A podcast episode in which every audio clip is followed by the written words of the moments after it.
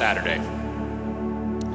And uh, she said, Well, have a blessed day. And I said, Oh, whoa, whoa, whoa, whoa. I said, Are you a believer? She's like, Absolutely. I said, Well, are you going to be in church tomorrow morning? She said, Absolutely. And I said, Well, where do you go to church? And she told me some missionary Baptist church and the pastor. And I said, Well, that is awesome. I said, Thank you for being such a blessing. And she says, Aren't you thankful for salvation? I said, Absolutely. I said, Do you want to just pull up a chair? She's like, I gotta go. She wanted to stay and visit.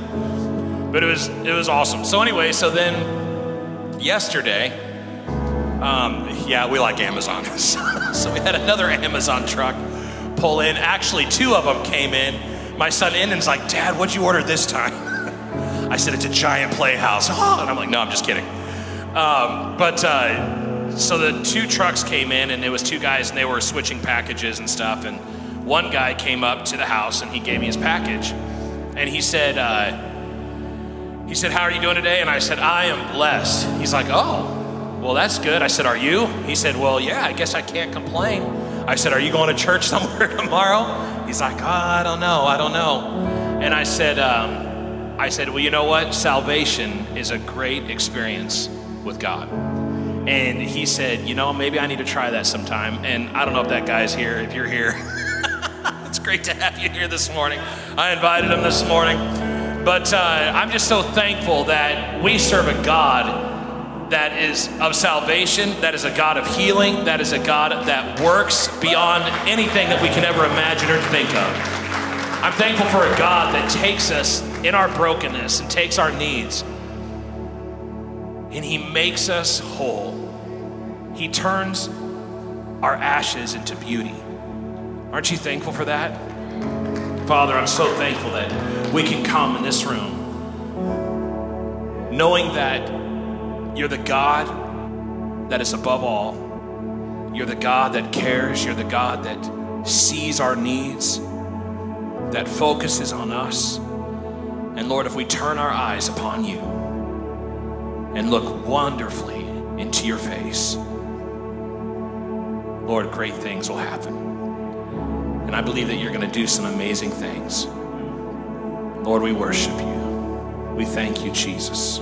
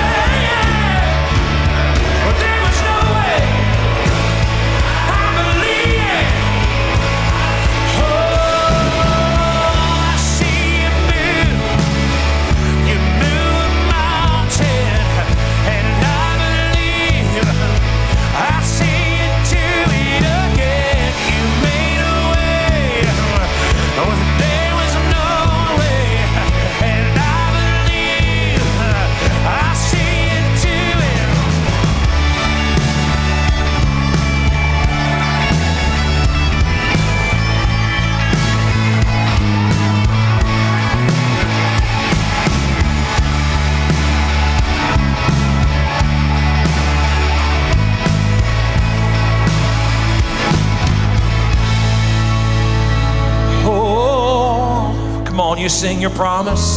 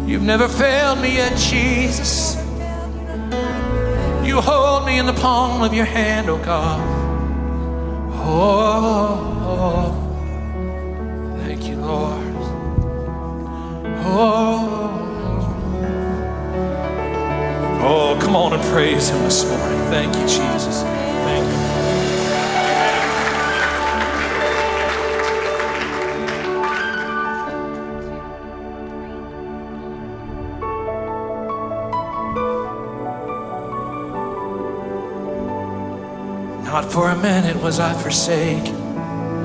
How many believe that the Lord is in this place?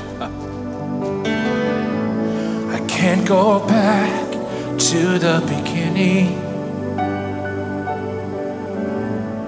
Can't control what tomorrow will bring. But I know here in the middle. is the place where you promised to be. Can we lift our voice and sing this? Come on. I'm not enough unless you come. Will you meet me here again? Cause all I want all you are. Will you meet me here again?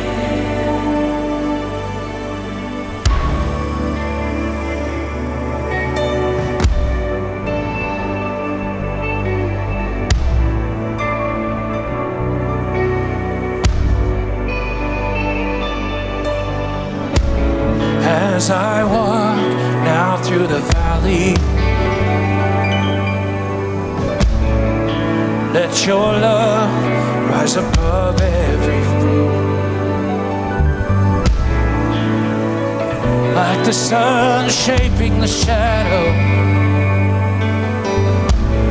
In my weakness, your glory appears.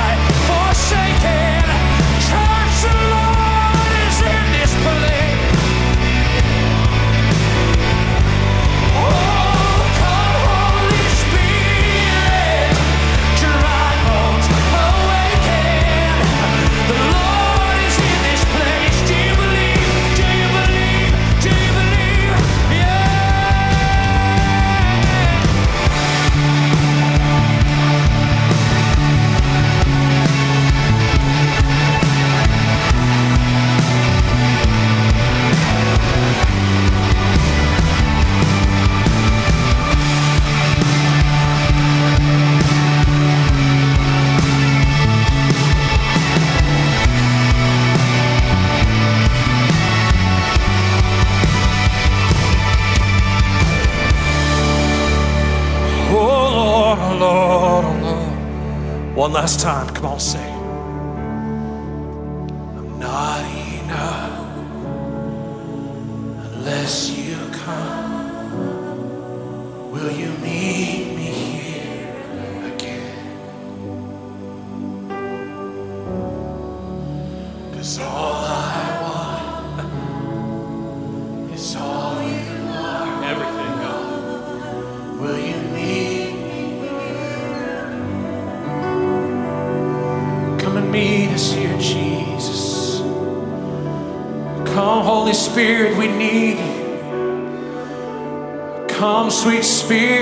Pray.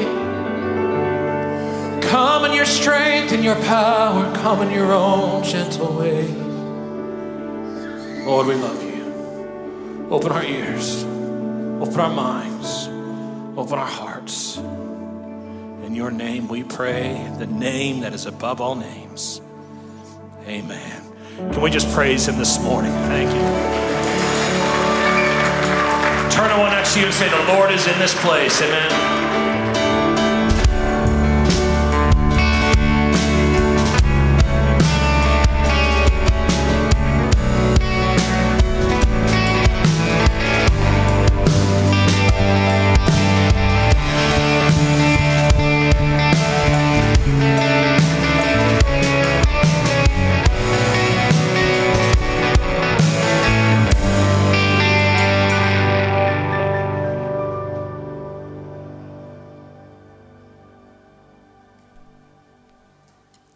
Friends at Berean. So grateful to connect with you and uh, just let you know we're doing well. My name's Dan Winnig. My wife Rachel and I have four kiddos Levi, Nora, Grace, and Isaac. And we are here in the Himalayan mountains, or as we say in America, Himalayan mountains of northern India.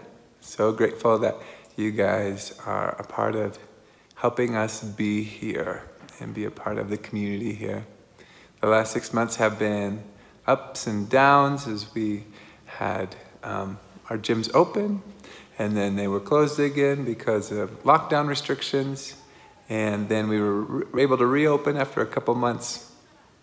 Through it all, being able to go to small villages in the mountains, provide essential needs, medicine, food, things like that.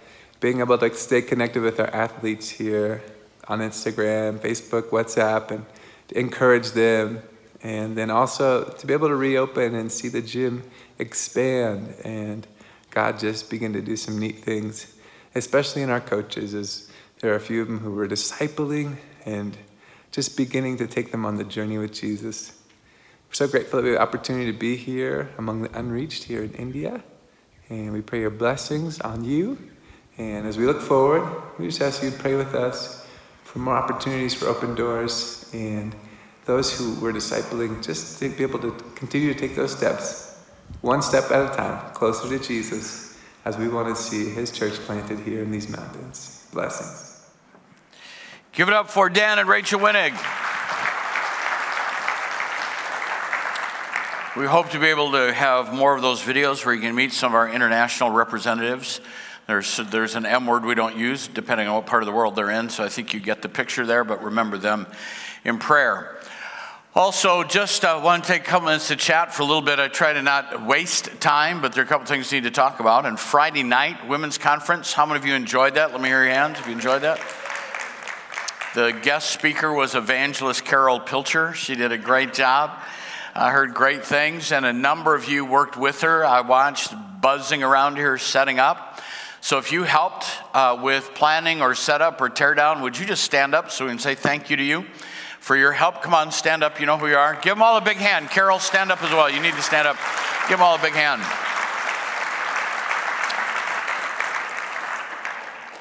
I came in here after it was done and it looked like there was a peacock fight up here at front. I'll let you imagine what really happened then. Also, I want to take just a minute to talk about connect groups. If we could put that slide up. This will be our last week to uh, ask you to volunteer to either host or um, lead a connect group. Um, and there have been a number of questions asked. I want to give just a little bit of clarity so you know what's coming, what's happening. You can text the word uh, groups to 515 512 8878 and we'll put you in the queue. There'll be some training. The fact that you sign up doesn't mean that you'll be hosting or leading, it means you'll take the next step of training. Uh, we'll have to have background checks, those kinds of things. And you may decide in the training that it wasn't what you wanted to do, so no one's obligated to anything. What are we going to do? We're going to do three trimesters, six weeks each.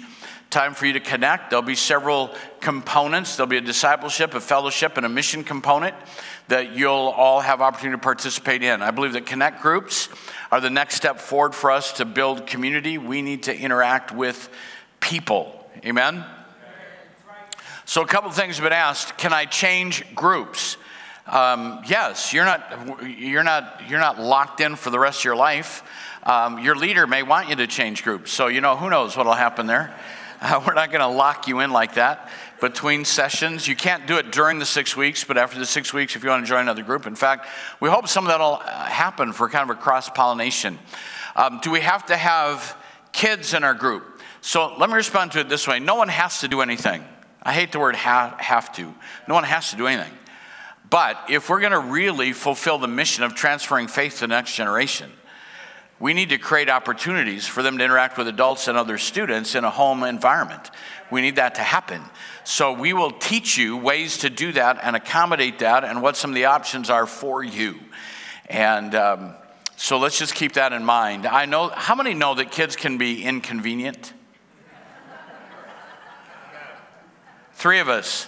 The rest of you are not going to tell the truth because your kids are watching right now. But sometimes it's a challenge, and we want to, I get that. Um, it's a lot simpler sometimes to have coffee with a friend in a coffee shop than having coffee in your home with rugrats gnawing on your ankles. Come on, how many know what I'm talking about? Let's just be real here. So I get that, I understand that.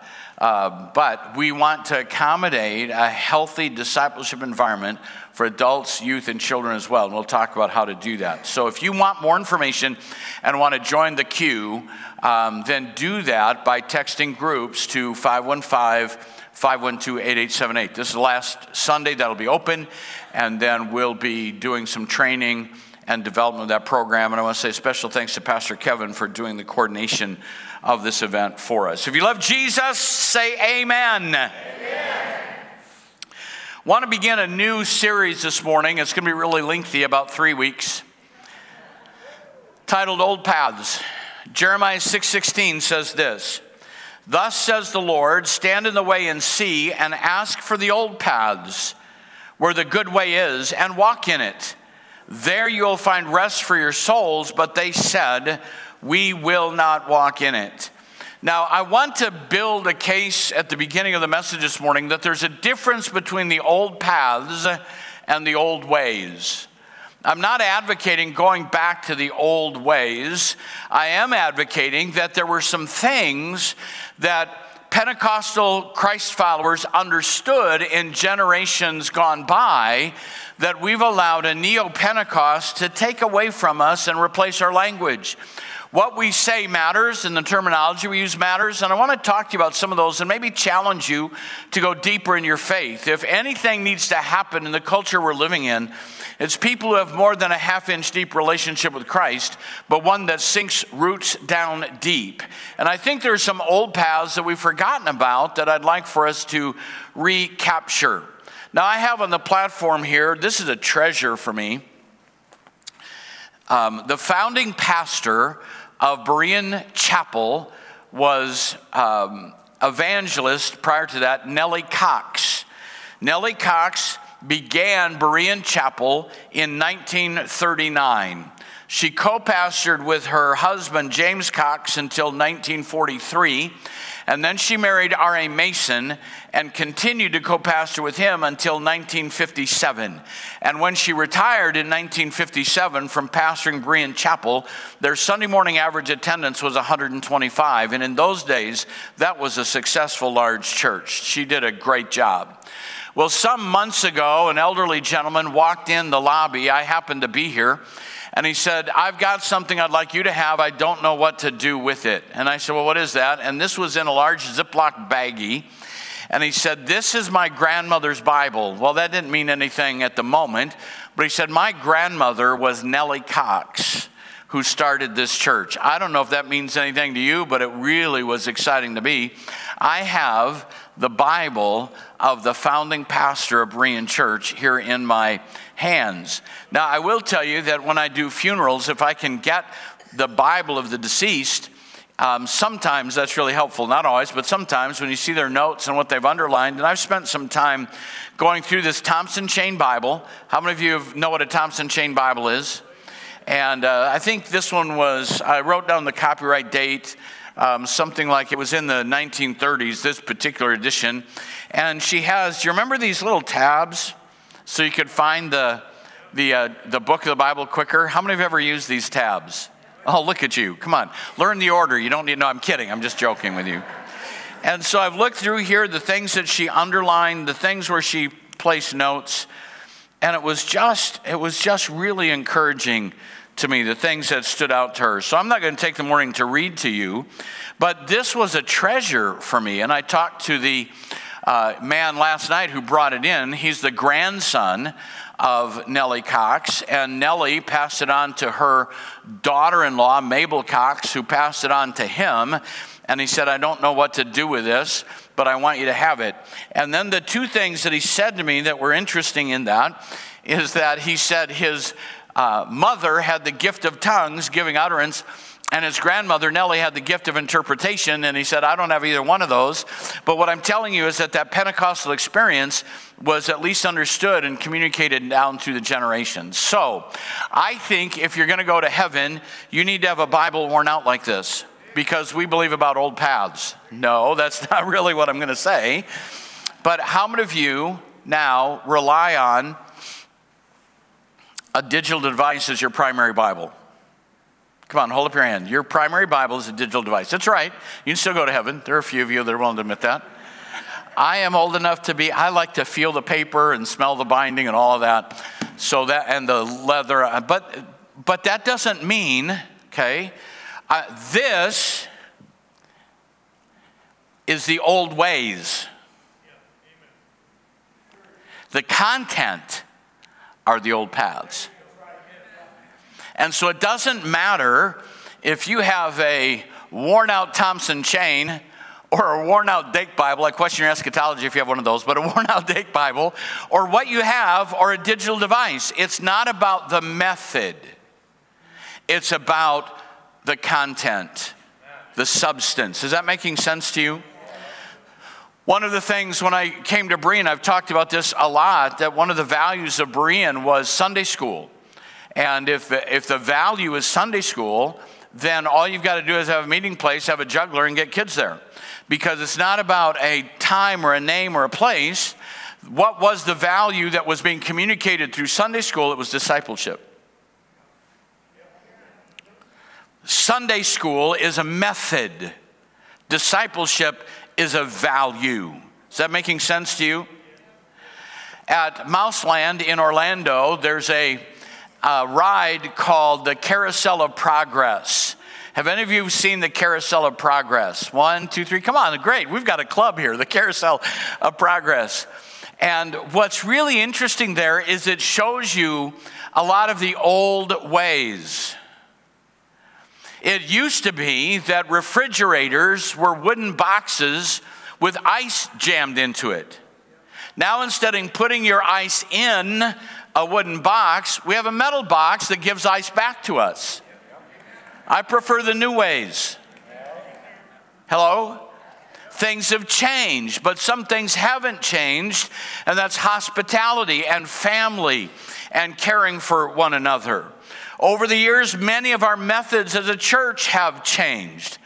I remember when we just had hymn books, and then we added chorus books. Do you remember the chorus books that were stuck inside the hymn books? And we would wait for a fellowship meeting. Probably none of you remember what a fellowship meeting is. Churches would come together, and we'd hope that when we all came together for this monthly fellowship meeting, that somebody would have learned a new chorus and teach it to us, and we'd take that back. And that's the way we got new music. Someone heard a new chorus somewhere, and we'd put that in our chorus book. And then we graduated to the overhead projector. When I was pastoring in Ames, we had dual screen overhead projectors.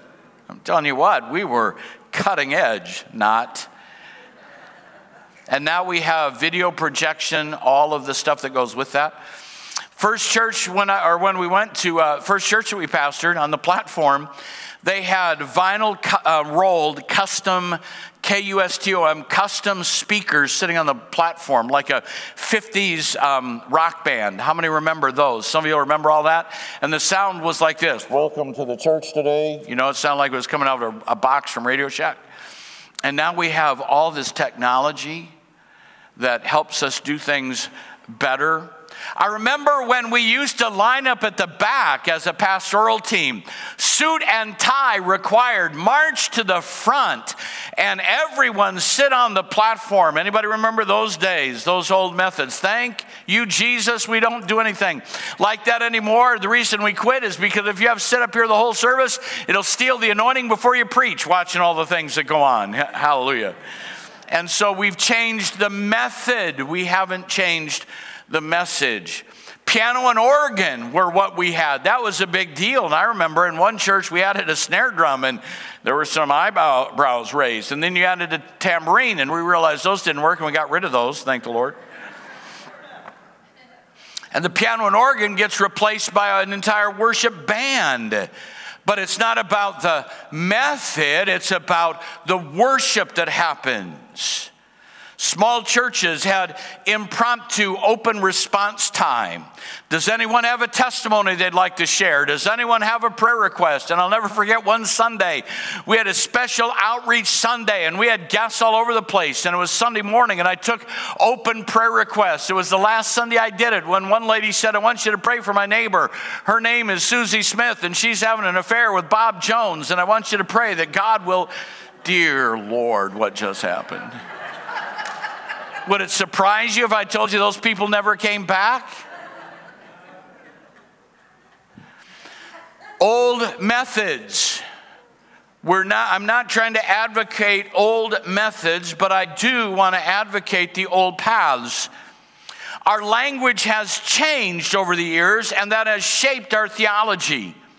I began to think while I was at General Council, there was a song that was sung, and I began to think about some of the language that we rarely hear anymore. And I want to challenge you over the next three weeks that we should return, as Jeremiah calls us, to some of the old paths where victories were won, where the presence of God was rich, not the old methods, but the old paths, and we'll find peace and blessing that is lacking from the contemporary church, in my opinion. We're going to talk this morning about an old phrase that you may not have ever heard. We used to talk a lot about praying through. Anybody remember hearing about praying through? How many have never heard that term before? How many of you are no longer listening to this message, apparently? We've replaced that with what? Praying through. What did that mean? All it meant was you pray until you know God has heard you. You pray until you know there's been a breakthrough. You pray until you know that God has changed something in you. You pray for someone and stay there praying until God heals them. We used to have all night prayer meetings believing God for a breakthrough, and that's been replaced with positive confession, name it and claim it, and group sentence prayers and wonder where the power is gone. Now, I'm not against being positive. I don't like to be around negative whiners. But I think there's more to just simply confessing it and believe it'll happen. Jesus said, Ask and keep on asking, and you will receive. Not seek and keep on seeking. Those words are in the continuing tense in the Greek. It's not ask and receive, seek and find, knock and open. He's saying to ask and keep asking, and you'll receive. Knock and keep knocking, and it'll be open. Seek and keep seeking, and you will find. And I've listened to a, a, a younger generation ridicule the idea of tarrying in prayer, which was part of that praying through. So I simply want to challenge you this morning that there are some there are some victories that won't be won by a confession of faith and a sentence prayer that leaves it on the table. That there's some things that are experienced spiritually when you dig down deep enough to know that God has heard you and the answer has come. It's not a hyping myself up and holding to a confession. It's knowing beyond knowing that God has heard my prayer. And I'm convinced that if we would get back to praying through, we'd see some victories happen that we've not seen for a long time. Do you want to see our communities changed and learn to pray through? Do you want to see your family changed and learn to pray through? Do you need a breakthrough in your life? Then learn to pray through. Stay at the altar of prayer until the answer comes. Well, I just believe if I say it, he'll do it. Well, you're not in charge, he is. And one old pastor said that sometimes you got to pray long enough until you get under the spout where the glory comes out. Prayer is not overcoming God's reluctance. Prayer is moving you into a place that you can receive what He's wanted for you all along. And there's a battle that goes on. So I want to take you to some places in the, in the Old Testament and watch what happens. It also happens in the New Testament, but they're really powerful stories. Let's talk about Elijah. Elijah prayed in times of drought. In 1 Kings chapter 18, there's a great story of Elijah the prophet. And I love Elijah. I, he's one of my favorites. Because Elijah wasn't. I don't know if I should say this. Elijah wasn't a peacemaker and certainly wasn't politically correct. His goal, when I say wasn't a peacemaker, wasn't to just be happy and get along, it was to confront the ungodliness of the day. And Elijah bursts on the scene. We don't know anything about him until chapter 17. And it simply says this about Elijah Now, Elijah the Tishbite from Tishba in Gilead said to Ahab, as the Lord, the God of Israel, lives, whom I serve, there'll be neither dew nor rain in the next few years except at my word. I don't know where he came from. He doesn't have he doesn't have a warm up time. We don't, he just walks in to the throne room of the king and says, "It's not going to rain according to my word." That's kind of confrontational. It's like, who in the world are you? And let me sidebar for a minute.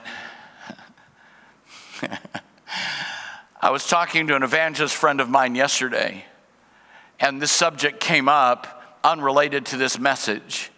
And he's working on a message about the spirit of Elijah in the contemporary context. And that we need men and women of God who are more concerned about the glory of God than their, than their comfortable status then rather than trying to placate the culture, have enough anointing and enough touch of God to be confrontational in the culture and call things as they are. The voice of the prophet needs to return to the church, the voice of the prophet needs to return to the community. Someone like John the Baptist crying out, Prepare ye the way of the Lord, repent, for the kingdom of heaven is at hand. And Elijah did that. Well, because of that, it didn't rain. The drought happens. And finally, God says to Elijah, Go show yourself to Ahab, and I will send rain. So he's on the way to see Ahab, and there's a number of things that happen. And one of the things that happens on the way, when he meets Ahab, he has the confrontation with the prophets of Baal. How many of you remember that story? Well, since most of you don't, when he met the prophets of Baal, here's what Elijah said. Let's find out if Baal be God, we'll worship him. If God be God, we'll worship him. And we'll decide that the God who answers by fire, he is God. So the Baal prophets went first. They set up their sacrifice, and I could take time to tell you the trickery that they used in their day, but Elijah's right there, and they jump and they shout and they cut themselves. And Elijah says, Where's your God? Is he on a trip? The Living Bible says, Well, maybe he's using the bathroom. I mean, Elijah is just goading them and poking at them. This guy's gonna die if God doesn't come through. You're gonna die. Nothing happens. So it's Elijah's turn. He builds an altar to God, puts an animal on there, and then soaks it with water. He's going to make it impossible for man to answer the challenge. He calls on the God of Israel. Fire falls from heaven, consumes the sacrifice, and licks the water up out of the trench. And Elijah says, Kill all the prophets of Baal. And all of them, by the Israelites who are gathered, are put to death. And the voice of Baal is stopped, at least for a time. Then Elijah, after all that's done, says, Go up, eat, and drink for I hear the sound of abundance of rain. That's called a positive confession. We get that, and we'll do that, and we'll say what God has said, but we don't do what follows. If you want there to be the sound of abundance of rain, you've got to do more than just make a proclamation. You've got to engage the spiritual world and get involved in praying through. And Elijah begins to pray. Ahab went up to eat and drink. Elijah went to the top of Mount Carmel, bowed down to the ground, put his face to his knees, sent his servant out. Look over the sea. What do you, what do you see? I don't see anything. Elijah continues to pray. Seven times he sends his servant out. Six times the servant comes back and sees nothing. But on that seventh time, when Elijah continues to pray, he's going to pray through to breakthrough. He's going to pray the will of God. Thy kingdom come, thy will be done on earth as it is in heaven. God, I've heard what you've said, and I'm going to do the work spiritually to see it happen. And on the seventh time, the servant comes back and says, I see a cloud the size of a man's hand rising up out of the sea. And he says to Ahab, Let Ahab know, better get off this mountain while you can, because there's a shower about to fall. And they run off the mountain as God soaks the land with rain because a man of God was willing to hear God's voice, proclaim it, and then pray through till the answer comes. What if he had quit after six looks? What if he had said, I guess God's not in this? I guess I missed it. There'd have been no revival. I want to challenge you that when you're in spiritual drought, when it's dry all around you, you need to pray through until it begins. Come on, is there someone in the house right now? Until the rain starts to fall again. Why keep praying? Why should we do that? Why can't we just pray once? Let me tell you what I believe, why it matters. I believe that prayer is like medicine in James chapter 5. I believe that we have to get in the place where we're enforcing the will of God. Thy kingdom come, thy will be done. It's how Jesus told us to pray. And you keep praying the will of God. God, I pray for revival in America. God, I pray for my unsaved loved one to come back to faith in you. God's already declared what His will is. But will there be someone who will stand in the gap, that will make up the hedge, that'll keep that prayer pressure on, that'll give an avenue for the Spirit of God to flow through? He says, as much as He wanted to spare the land, because there was no one standing in the gap in prayer, He had to bring judgment on the land when that is not what He wanted. How much in America would change if we'd move beyond just a positive confession and then begin to pray until the answer comes, until there's a breakthrough, until the dry ground begins to soak up the rains of heaven, and we'd see revival break through our nation and our church. If this church will begin to pray through, we'll see hundreds of men and women coming to faith in Christ. We'll see sicknesses eradicated, families put back together. We might even see the dead raised to life. We need to pray in times of drought when you're dry and empty. Don't withdraw. Don't stay home. Don't back up and say, I just don't believe this anymore. Get on your face. Begin to believe God that there'll be a fresh outpouring. God, refresh my soul. Rain in the dry ground of my life. David said, Wait on the Lord and be of good courage, and he will strengthen your heart. I believe to see the goodness of the Lord in the land of the living. That's where I am. That's where I'm going to pray, and I'm going to keep praying till the answer comes. In times of drought, pray through. Daniel chapter 10. You need to pray in times of demonic resistance. Tell you what, Daniel 1 to 6 on Wednesday night, as we've been journeying through that, Daniel 1 to 6 was fun.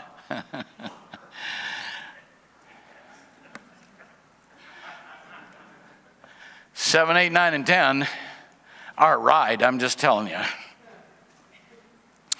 Daniel sees these things, he sees these visions. They're overwhelming, they're challenging to him, they're beyond his understanding. And I want you to hear what he says at the end of chapter 8. At the end of chapter 8, Daniel said, I was worn out. I lay exhausted for several days. From what? From the revelation. I lay exhausted for several days. Then I went up about the king's business. I was appalled by the vision. It was beyond my understanding. So, what does he do? The revelation was bigger than he was, was more than he could understand. It was troubling, it was a heavy load. And I shared on Wednesday night, I'm just going to tell you that when the Spirit of God moves in the room, the word glory refers in Hebrew to a heaviness. There's an exhausting that happens in the physical when God is doing something powerful in the supernatural. And Daniel's experiencing that and he's exhausted and he's seeking God. So, chapter 10, verse 3. At that time, I, Daniel, mourned for three weeks. I ate no choice food, no meat or wine touched my lips.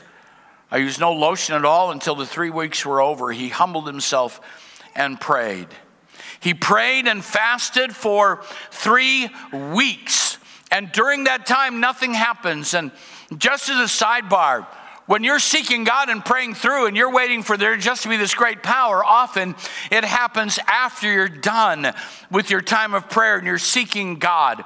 And Daniel, for three weeks, has no answer, but something happens at the end of three weeks. I want you to look at verse 4 if you're there with me. Get your shouting clothes on now. Three weeks, exhausted, praying, seeking God. What does this mean? And at the end of 21 days, on the 24th day of the first month, as I was standing at the bank of the great river, the Tigris, I looked up before me, and there was a man dressed in linen with a belt of fine gold from Uphaz around his waist. His body was like topaz. Whew! his face was like lightning, his eyes like flaming torches, his arms and legs like the gleam of burnished bronze, and his voice like the sound of a multitude. I, Daniel, was the only one who saw the vision. Those who were with me didn't see it. Terror overwhelmed me. Who did he see? Well, it seems like I've heard a description of this man before earlier in Daniel.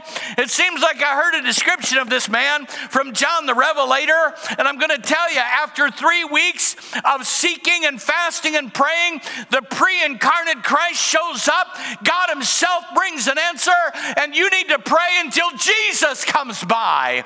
And when Jesus comes by, the entire course of your life will change.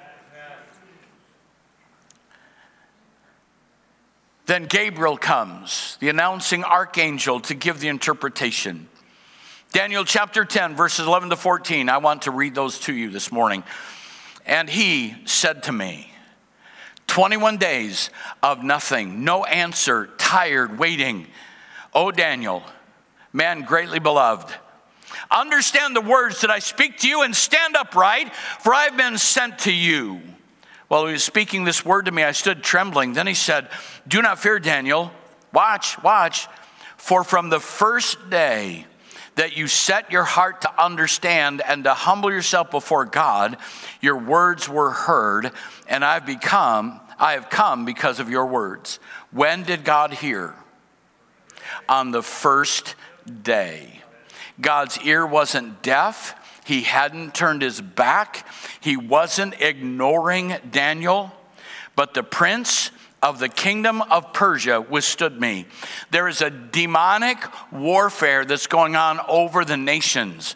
There are demons, and I don't want to go too far in that because I don't believe in spiritual mapping, but I will tell you that there are demons that are assigned to wreak havoc in various parts of the planet. And the demon assigned to Persia rose up and withstood me 21 days. And behold, Michael, one of the chief princes, came to help me. For if I had been left alone there with the kings of Persia, for I had been left alone there with the kings of Persia. So I want you to imagine what happens. Daniel's praying 21 days, and there's a battle going on in the heavenlies between demonic forces and Gabriel. And he's there by himself holding them off, but he can't win. He can't push him back until Michael, the warring angel, shows up. And what's fueling that? What's empowering that? okay? Daniel is interceding for the nation. He's not even aware, listen, he's not even aware of spiritual warfare. You don't need to know demons by name, you don't have to study them, you don't have to understand them.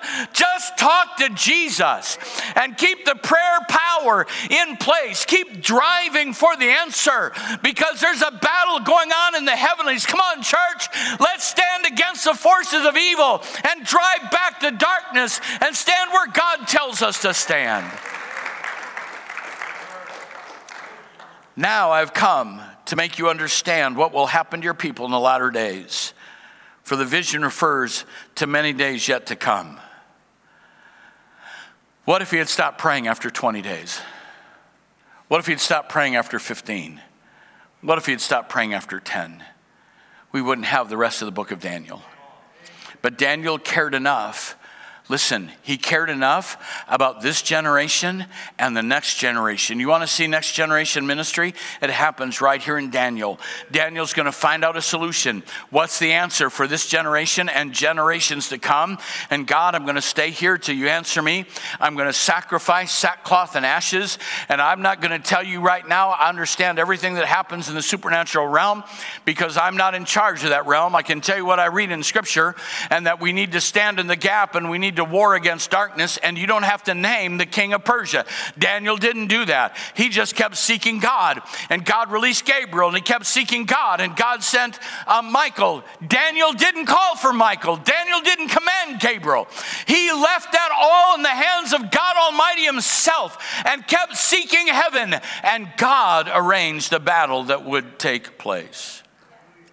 You see, we're living in a dispensation of mankind that God has limited himself to our free will. And if we don't engage the process, there'll be no victories that are won for the kingdom. Because this just isn't just about God having his way, it's about us entering into preparation for ruling and reigning with Him. We're going to rule over cities in eternity. I don't know what that's going to look like, but you're on probation right here. You're in you're in uh, you're in training camp right now. You're in boot camp, getting ready for what's going to happen throughout eternity. And Daniel keeps praying. And in his warfare, please hear me clearly this morning. There's nothing here of naming demons and driving them out. There's nothing here of naming um, angels and commanding them to go forward. There's only Daniel. Daniel, seeking God for an answer. And as long as prayer keeps going up, there's an authority there that releases the Spirit of God coming down and the power of God to be released. And He dispatches angels in your behalf, He dispatches power in your behalf as long as you keep seeking God and don't get distracted by some neo Pentecostal spiritual warfare plan that doesn't work. You need to pray in times of demonic resistance. Spiritual warfare is real. Daniel did not engage in battling demons. Hear me now. He didn't engage in battling demons, he just sought the Lord. I'm going to tell you, I've encountered demon possessed people. I've encountered demon activity. I've been engaged in legitimate spiritual warfare. And I'm going to tell you that the answer is not to fight the devil on his terms or become engaged in some kind of um, strategy against the enemy, you just keep going to the throne room. Come on. You just keep going in, before the Lord Jesus Christ and ask for his will to be done, ask for the answer to come. And I don't know, this just blesses me. Gabriel is up there fighting against the spirit of Persia. And while he's up there, Daniel's on the ground oblivious, seeking God.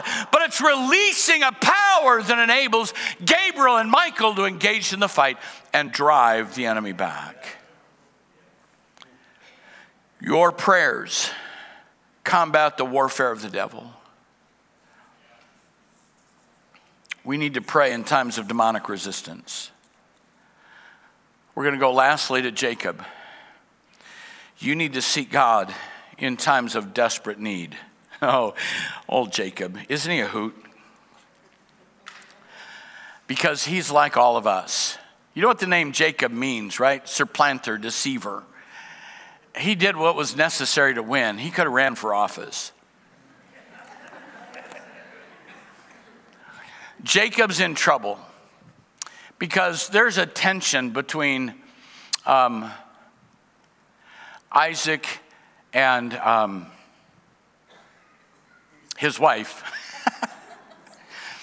there's, this, there's this tension going on. And so Jacob engages with his mother to steal the birthright from his brother. And when he steals the birthright and steals the blessing, mom says to him, You need to get on the road and get out of here because Esau's going to kill you. And Esau declared when he found out what was going to happen, he wanted to kill his brother.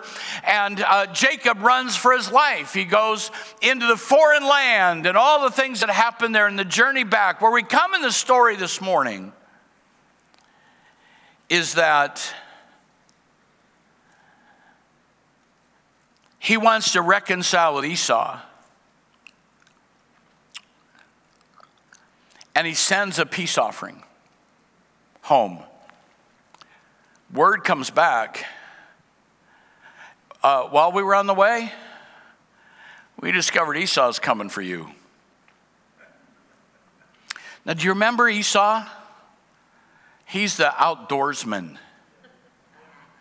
he's the big guy hairy, eats raw ram liver. I don't know what he does. The hunter. Jacob's the gardener, the gatherer. Um, I'd be scared too if I were Jacob. He doesn't know what he's going to do. He sends more gifts. He divides his family, sends one one way and one the other way, so Esau can only kill half of them. He stays alone in the camp, worried about what he's going to lose. What's the last he knew, Esau wanted to kill him. And I don't know if you know this, but when someone has decided they want to kill you, you're not likely to talk him out of it. He's angry. Come on, anybody ever had anybody angry at you? Road rage?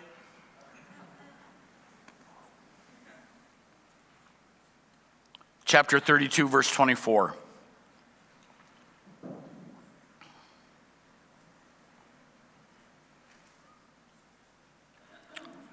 Let's go up to 22. That night, Jacob got up, took his two wives, his two female servants, his 11 sons, crossed the ford of the Jabbok. And after he sent them across the stream, he sent over all his possessions. So Jacob was left alone and wrestled with a man until daybreak. I don't know who this man was. I'm pretty sure it wasn't an angel. I'm pretty sure it wasn't a human, which leaves me with one conclusion. Throughout the Old Testament, what we see, if we're looking for it, are appearances of the pre incarnate Christ. Jacob, I've got a plan for you. Remember, the elder will serve the younger. Through them, all nations of the earth will be blessed. That God had a plan for Jacob from the very beginning that would birth a great nation that would bless the world. And he's there wrestling. And it says the man couldn't overpower him. What does that mean? It means that Jacob wouldn't let go, he wouldn't give up. He's wrestling all night long with this divine being, and nothing, he's not giving up. And his line all through it is I will not let you go until you bless me. And I'm telling you, there are times that you need something from God that aren't going to happen because you just said it because something in you needs to break. Something in you needs to change. Are you hearing me right now? And so, as they wrestle, finally, the, the divine being hits him in the hip, knocks it out a joint, and says to Jacob, What is your name? My name's Jacob. He said, You will no longer be Jacob, you'll be Israel. You'll have power with men and with God because you prevailed. What just happened? Jacob prayed through until God changed his name and God changed his walk. And rather than changing Esau, he changed Jacob. There's circumstances where you don't need your enemy to change, you need you to change. And you need to stay there in prayer until something happens that changes you. Jacob's situation isn't going to change, but his character had to change. And he got up there, no longer Jacob the deceiver, but Israel, prince with God. And from that day forward, his walk had changed. How can I tell if you've been with God long enough and prayed through? It'll change. Come on. It'll change the way you walk. Come on, it'll change the way you walk. It'll change the way you talk. It'll change your identity and character. They'll see something about you that's different that they've never seen before. My dad was, was unchurched, and I've told you the end of the story there when he walked away from God. But I want to tell you the beginning of his journey that I still pray God was able to reach through. My dad was not a talker, but when he gave his life to Jesus, they quit calling him at work. They watched him, watch what was happening. He quit drinking. He quit smoking. He quit cussing. He quit doing all the things that he had done before. And they started calling him Honest Abe. I'm telling you, when you have really encountered Jesus, it'll change your name, it'll change your walk, it'll change everything about you. And people will notice that there's been a difference. You can't just say, Oh God, deliver me from Esau, but rather, Oh God, change Jacob, a deceiver into Israel, prince with God, so they have power with man and power with God. And that only happens till you pray to a breakthrough. Does anybody know what I'm talking about this morning? Pastor Nathan, would you come? Your name shall no longer be called Jacob, but Israel, for you have struggled with God and with men and have prevailed. And Jacob called the name of the place Peniel, for I've seen God face to face, and my life is preserved. Just as he crossed over Penuel, the sun rose on him. Isn't that great? The sun rose on him, and he limped on his hip. And what happens? Now God reconciles Jacob and Esau. Because God didn't need to change Esau, he already had. Jacob just didn't know it, but he needed to change Jacob. Some of us need some things in us to change. And sometimes you need someone to walk with you. You need a brother or sister. You might need a professional to talk to you. I get all that. I'm for all that. But there's sometimes you just got to get alone. Jack Hyles, one of the great preachers of an era gone by, Baptist pastor, talks about the day that his anointing and touch of God changed in his life. After a Sunday morning service, the elderly lady walked up to him and said, Pastor, that was a great message. You're a great preacher. It was a great worship service, but I'm really concerned. What is that you're concerned about? She said, The touch of the sanctuary is gone, the presence of God is gone. We're all jumping through the hoops and doing all the right things, but there's no presence of God. He didn't get mad. He tells how he went to his office that afternoon, didn't go to eat. Dressed in a suit, he laid on the floor and cried out to God hour after hour, all afternoon and into the evening. He said, I went to the pulpit that night. My suit was wrinkled, my shirt was wrinkled, I was disheveled. But right before service, I had a breakthrough, and God touched me, and the touch of the sanctuary of the holy came back that night. And our church has never been the same. Why? Because He prayed through to a breakthrough that changed Him. Sometimes we need to change. And let me tell you, uh, you're not going to pray through this morning.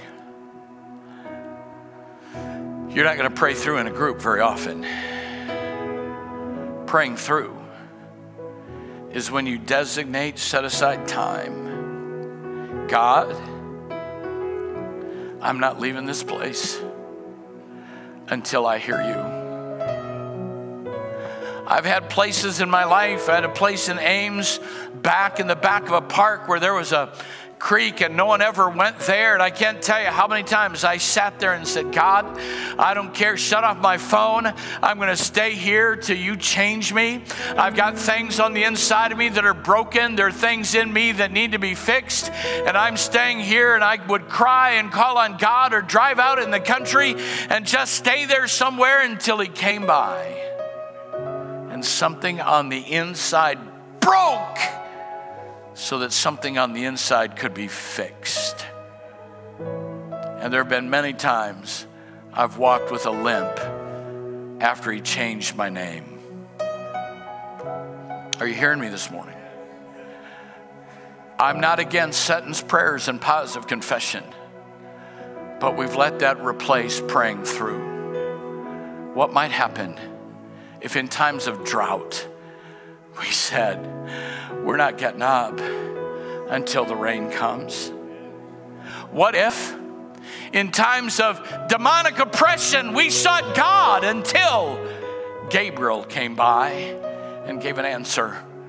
And what if, in times of desperate need, we stayed before God until a man came and wrestled us through the night and we got up and walked different?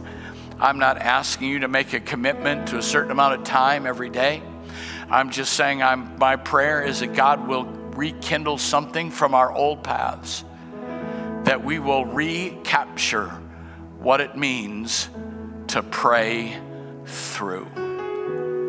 What might happen? Listen, if we quit playing at prayer and start praying through, what might happen.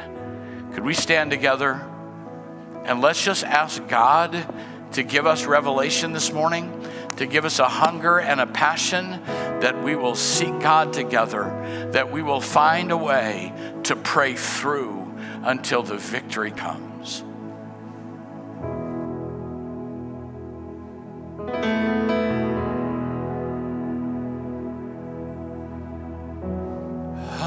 Was a wretch. I remember who I was. I was lost. I was blind. Was running out of time. Sin separated. The breach was far too wide. But from the far side of the chasm, you had me in your side. So you made a way across the great divide, left behind heaven's throne to build a here inside. There at the cross, you paid the debt I owed, broke my chains, freed my soul. For the first time, I had hope. Thank you, Jesus, for the blood applied. Thank you, Jesus, it has washed me white. Thank you, Jesus, you have saved my life. brought me from the darkness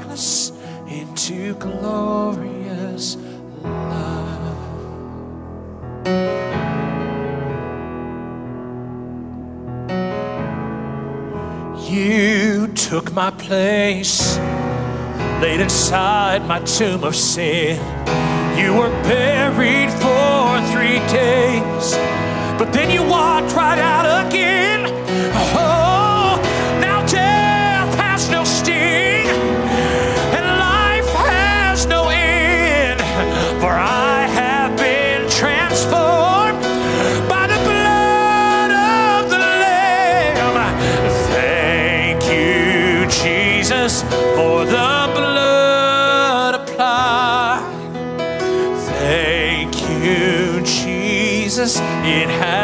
washed me white. Say, Thank you, Jesus.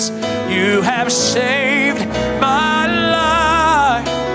Brought me from the darkness into glorious light. Come on, sing. There is nothing stronger than the wonder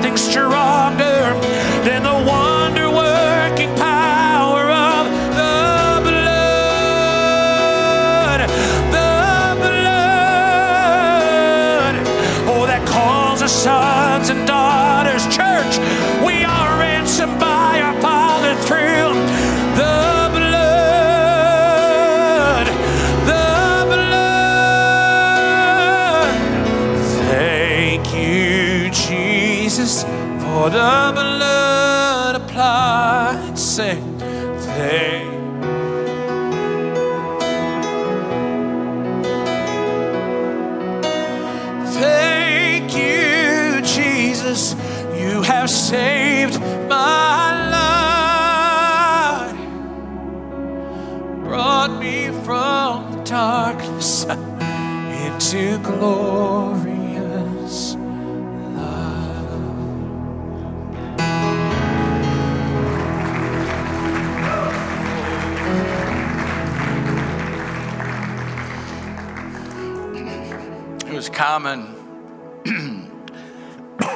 early in ministry. I was in high school in church.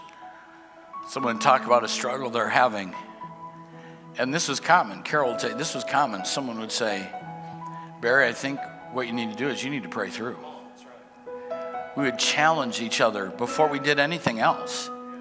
You need to pray through. You need more than a, than, and I'm for those those um, bullet prayers in those moments. You're driving along, you're talking with God, but when you're facing the depth of a challenge, you need to pray through till a man shows up and wrestles you through the night, and you become different than you were. So I want you to put that in your toolkit. Look around at your life. Where in me, outside of me, or above me, do I need to pray through? What might happen in America if the church of Jesus Christ would pray through? We might see revival in our land. Amen. God bless you. You can be seated just for a moment. Again, I just want to say thank you for your faithful financial support. Um, please continue honoring God and blessing God with your giving. So thankful for that and appreciate everything that you're doing. And let's believe that as we come into this fall season, that it will be a new season of harvest because the people of God have learned how to pray through till the answer comes. Amen. God bless you. Love Jesus, let me hear your hands. What a great God we serve.